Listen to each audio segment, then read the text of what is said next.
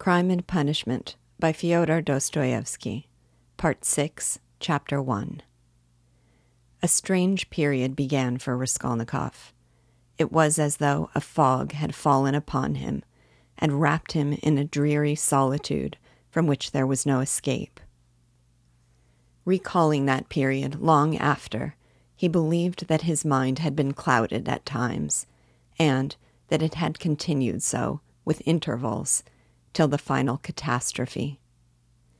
He was convinced that he had been mistaken about many things at that time, for instance, as to the date of certain events. Anyway, when he tried later on to piece his recollections together, he learnt a great deal about himself from what other people told him. He had mixed up incidents and had explained events as due to circumstances which existed only in his imagination. At times, he was a prey to agonies of morbid uneasiness, amounting sometimes to panic. But he remembered, too, moments, hours, perhaps whole days of complete apathy, which came upon him as a reaction from his previous terror, and might be compared with the abnormal insensibility sometimes seen in the dying. He seemed to be trying in that latter stage to escape from a full and clear understanding of his position. Certain essential facts which required immediate consideration were particularly irksome to him. How glad he would have been to be free from some cares, the neglect of which would have threatened him with complete, inevitable ruin. He was particularly worried about Svidrigaïlov he might be said to be permanently thinking of Svidrigaïlov. From the time of Svidrigaïlov's two menacing and unmistakable words in Sonia's room at the moment of Katerina Ivanovna's death, the normal working of his mind seemed to break down. But although this new fact caused him extreme uneasiness, Raskolnikov was in no hurry for an explanation of it.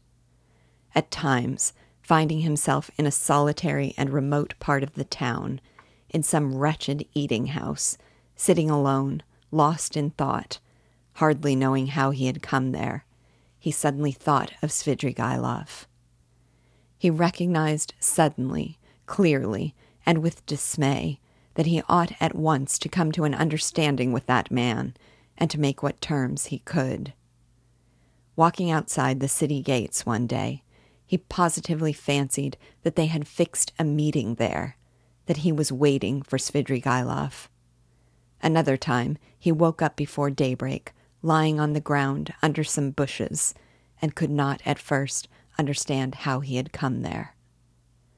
But during the two or three days after Katerina Ivanovna's death, he had two or three times met Svidrigaïlov at Sonia's lodging, where he had gone aimlessly for a moment. They exchanged a few words and made no reference to the vital subject, as though they were tacitly agreed not to speak of it for a time. Katerina Ivanovna's body was still lying in the coffin. Svidrigaïlov was busy making arrangements for the funeral. Sonia, too, was very busy. At their last meeting, Svidrigaïlov informed Raskolnikov that he had made an arrangement, and a very satisfactory one, for Katerina Ivanovna's children. That he had, through certain connections, succeeded in getting hold of certain personages by whose help the three orphans could be at once placed in very suitable institutions. That the money he had settled on them had been of great assistance, as it is much easier to place orphans with some property than destitute ones. He said something, too, about Sonia and promised to come himself in a day or two to see Raskolnikov, mentioning that he would like to consult with him, that there were things they must talk over. This conversation took place in the passage on the stairs. Svidrigaïlov looked intently at Raskolnikov, and suddenly, after a brief pause, dropping his voice, asked, But how is it, Rodion Romanovitch? You don't seem yourself. You look and you listen, but you don't seem to understand. Cheer up. We'll talk things over. I am only sorry I've so much to do of my own business and other people's. Ah, Rodion Romanovitch, he added suddenly, what all men need is fresh air, fresh air, more than anything. He moved to one side to make way for the priest and server, who were coming up the stairs. They had come for the requiem service. By Svidrigaïlov's orders, it was sung twice a day punctually. Svidrigaïlov went his way. Raskolnikov stood still a moment, thought, and followed the priest into Sonia's room. He stood at the door. They began quietly, slowly, and mournfully singing the service. From his childhood, the thought of death and the presence of death had something oppressive and mysteriously awful. And it was long since he had heard the requiem service. And there was something else here as well, too awful and disturbing. He looked at the children. They were all kneeling by the coffin. Polenka was weeping. Behind them, Sonia prayed, softly and, as it were, timidly weeping. These last two days, she hasn't said a word to me. She hasn't glanced at me, Raskolnikov thought suddenly. The sunlight was bright in the room. The incense rose in clouds. The priest read, Give rest, O Lord. Raskolnikov stayed all through the service. As he blessed them and took his leave, the priest looked round strangely. After the service, Raskolnikov went up to Sonia. She took both his hands and let her head sink on his shoulder. This slight, friendly gesture bewildered Raskolnikov. It seemed strange to him that there was no trace of repugnance, no trace of disgust, no tremor in her hand. It was the furthest limit of self abnegation. At least, so he interpreted it. Sonia said nothing. Raskolnikov pressed her hand and went out. He felt very miserable. If it had been possible to escape to some solitude, he would have thought himself lucky, even if he had to spend his whole life there. But although he had always been by himself of late, he had never been able to feel alone. Sometimes he walked out of the town onto the high road. Once he had even reached a little wood. But the lonelier the place was, the more he seemed to be aware of an uneasy presence near him. It did not frighten him, but greatly annoyed him, so that he made haste to return to the town, to mingle with the crowd, to enter restaurants and taverns, to walk in busy thoroughfares. There he felt easier and even more solitary. One day at dusk, he sat for an hour listening to songs in a tavern, and he remembered that he positively enjoyed it. But at last he had suddenly felt the same uneasiness again, as though his conscience smote him. Here I sit, listening to singing. Is that what I ought to be doing? he thought. Yet he felt at once that that was not the only cause of his uneasiness. There was something requiring immediate decision, but it was something he could not clearly understand or put into words. It was a hopeless tangle. No, better the struggle again. Better Porfiry again, or Svidrigaïlov. Better some challenge again, some attack. Yes, yes, he thought. He went out of the tavern and rushed away almost at a run. The thought of Dounia and his mother suddenly reduced him almost to a panic. That night, he woke up before morning among some bushes in Krestovsky Island, trembling all over with fever. He walked home, and it was early morning when he arrived. After some hours' sleep, the fever left him, but he woke up late two o'clock in the afternoon. He remembered that Katerina Ivanovna's funeral had been fixed for that day, and was glad that he was not present at it. Nastasia brought him some food. He ate and drank with appetite, almost with greediness. His head was fresher, and he was calmer than he had been for the last three days. He even felt a passing wonder at his previous attacks of panic. The door opened, and Razumihin came in. Ah, he's eating. Then he's not ill, said Razumihin. He took a chair and sat down at the table opposite Raskolnikov. He was troubled and did not attempt to conceal it. He spoke with evident annoyance, but without hurry or raising his voice.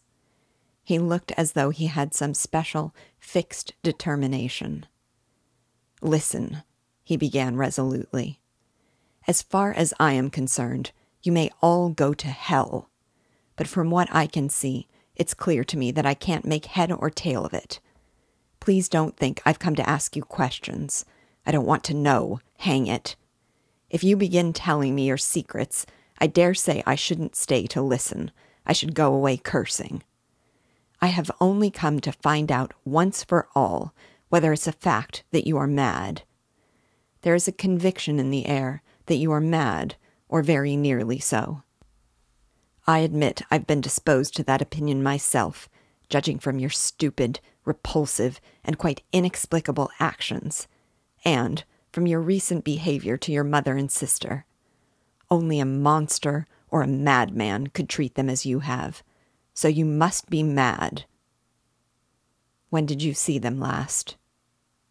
Just now. Haven't you seen them since then? What have you been doing with yourself? Tell me, please. I've been to you three times already. Your mother has been seriously ill since yesterday. She had made up her mind to come to you. Avdotya Romanovna tried to prevent her. She wouldn't hear a word. If he is ill, if his mind is giving way, who can look after him like his mother? she said. We all came here together. We couldn't let her come alone all the way. We kept begging her to be calm. We came in. You weren't here. She sat down and stayed ten minutes, while we stood waiting in silence. She got up and said, If he's gone out, that is, if he is well, and has forgotten his mother, it's humiliating and unseemly for his mother to stand at his door, begging for kindness. She returned home and took to her bed. Now she is in a fever. I see, she said, that he has time for his girl. She means by your girl Sofya Semyonovna, your betrothed, or your mistress, I don't know.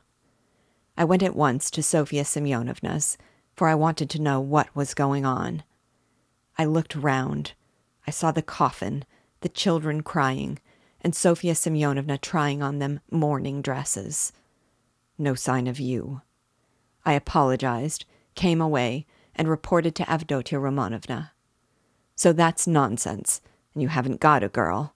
The most likely thing is that you are mad. But here you sit, guzzling boiled beef as though you'd not had a bite for three days. Though, as far as that goes, madmen eat too. But though you have not said a word to me yet, you are not mad. That I'd swear. Above all, you are not mad. So you may go to hell, all of you, for there's some mystery, some secret about it, and I don't intend to worry my brains over your secrets so I've simply come to swear at you, he finished, getting up, to relieve my mind, and I know what to do now. What do you mean to do now? What business is it of yours what I mean to do? You are going in for a drinking bout. How? How did you know? Why, it's pretty plain. Razumihin paused for a minute. You always have been a very rational person, and you've never been mad. Never, he observed suddenly with warmth. You're right. I shall drink. Goodbye. And he moved to go out. I was talking with my sister, the day before yesterday, I think it was, about you, Razumihin. About me? But where can you have seen her the day before yesterday? Razumihin stopped short and even turned a little pale. One could see that his heart was throbbing slowly and violently. She came here by herself, sat there, and talked to me. She did? Yes. What did you say to her? I mean, about me. I told her you are a very good, honest, and industrious man. I didn't tell her you love her, because she knows that herself. She knows that herself. Well, it's pretty plain. Wherever I might go, whatever happened to me, you would remain to look after them. I, so to speak, give them into your keeping, Razumihin. I say this because I know quite well how you love her, and am convinced of the purity of your heart. I know that she too may love you, and perhaps does love you already. Now, decide for yourself, as you know best, whether you need to go in for a drinking bout or not. Rodya, you see, well, ah, damn it. But where do you mean to go? Of course, if it's all a secret, never mind, but I I shall find out the secret, and I am sure that it must be some ridiculous nonsense, and that you've made it all up. Anyway, you're a capital fellow, a capital fellow. That was just what I wanted to add, only you interrupted. That that was a very good decision of yours not to find out these secrets. Leave it to time. Don't worry about it. You'll know it all in time when it must be.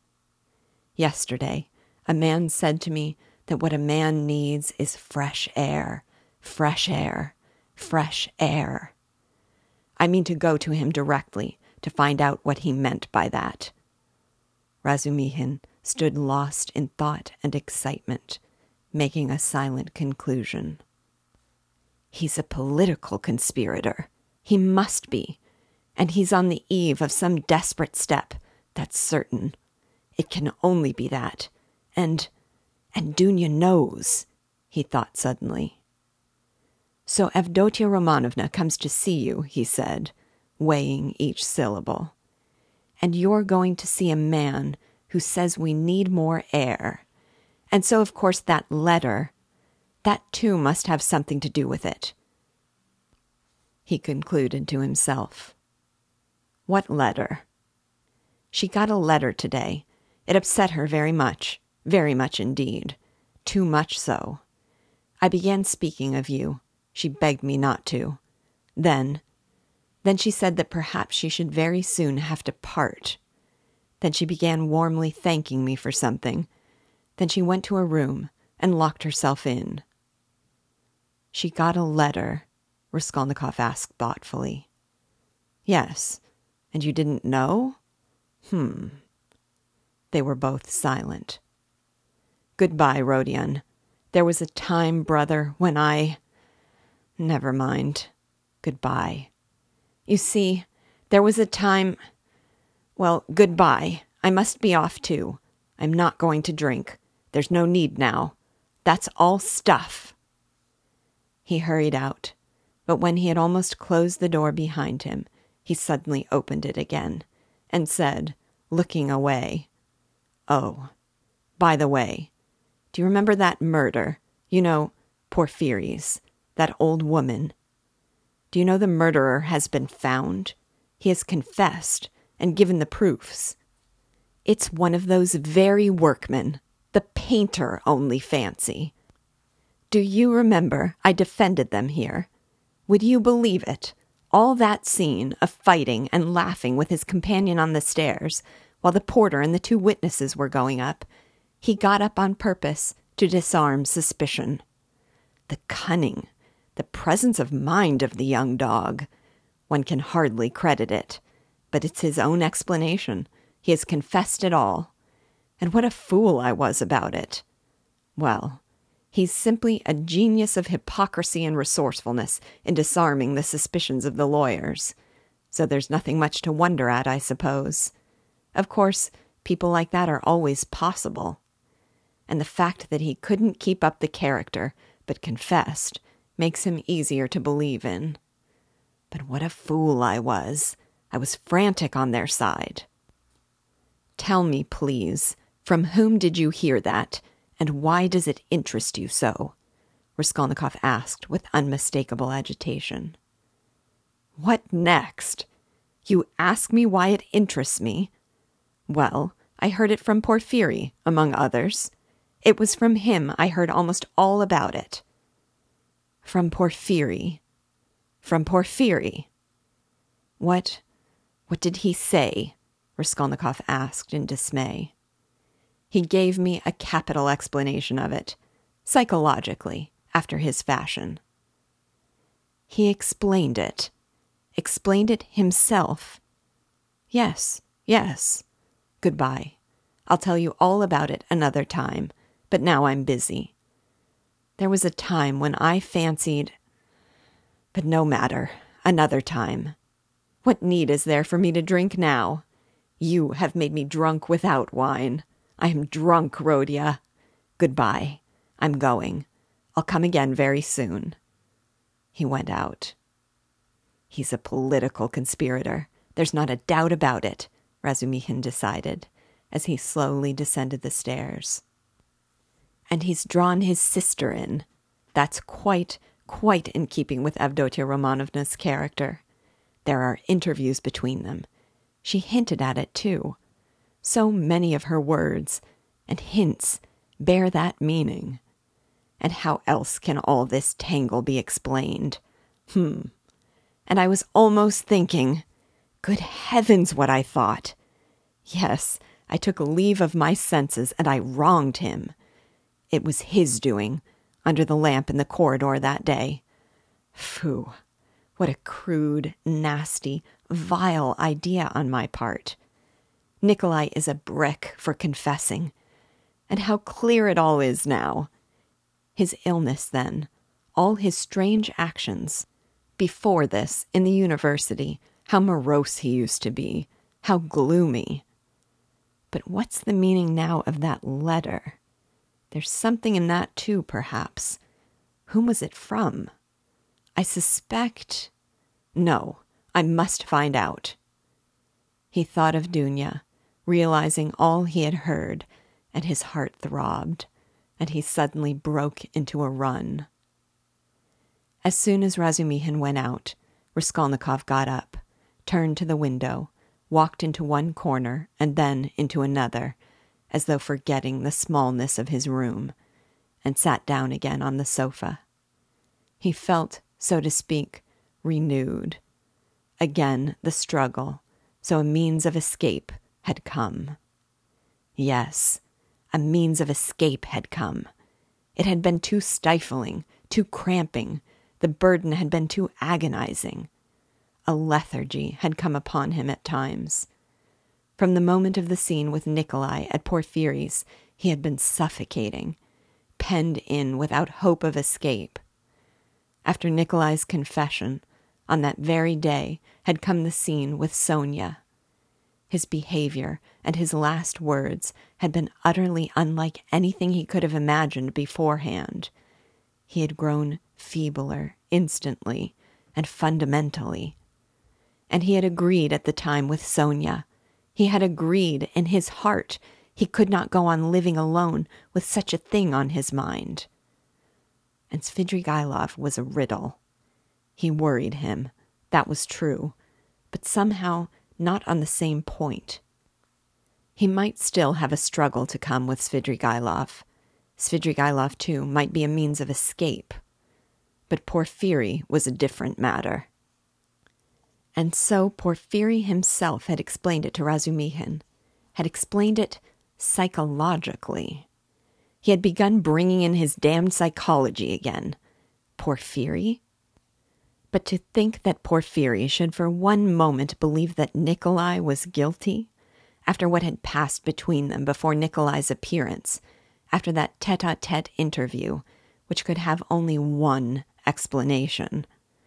During those days, Raskolnikov had often recalled passages in that scene with Porfiry, He could not bear to let his mind rest on it.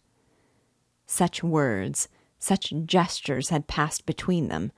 They had exchanged such glances. Things had been said in such a tone and had reached such a pass that Nikolai, whom Porfiry had seen through at the first word, at the first gesture, could not have shaken his conviction. And to think that even Razumihin had begun to suspect. The scene in the corridor under the lamp had produced its effect then.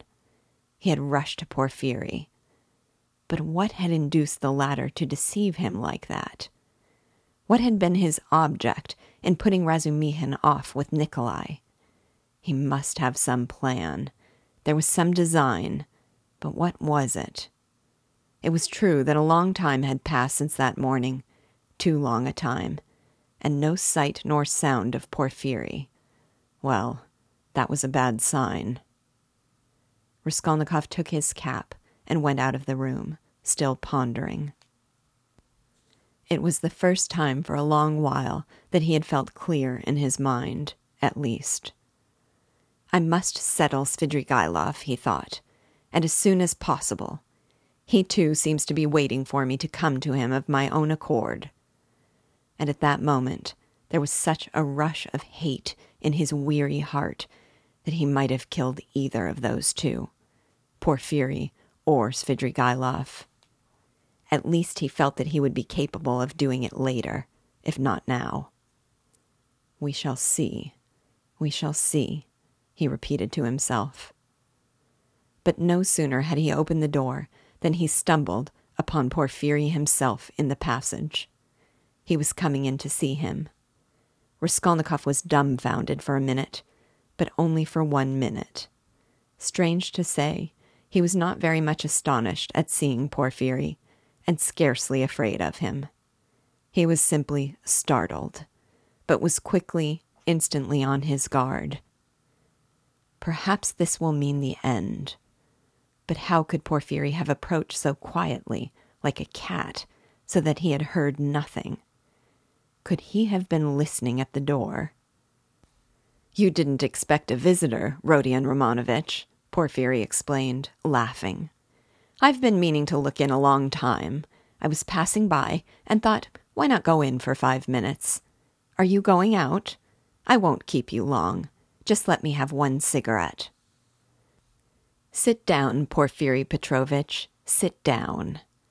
Raskolnikov gave his visitor a seat with so pleased and friendly an expression that he would have marveled at himself if he could have seen it. The last moment had come. The last drops had to be drained. So a man will sometimes go through half an hour of mortal terror with a brigand, yet, when the knife is at his throat at last, he feels no fear. Raskolnikov seated himself directly facing Porfiry and looked at him without flinching. Porfiry screwed up his eyes and began lighting a cigarette. Speak, speak, seemed as though it would burst from Raskolnikov's heart. Come, why don't you speak?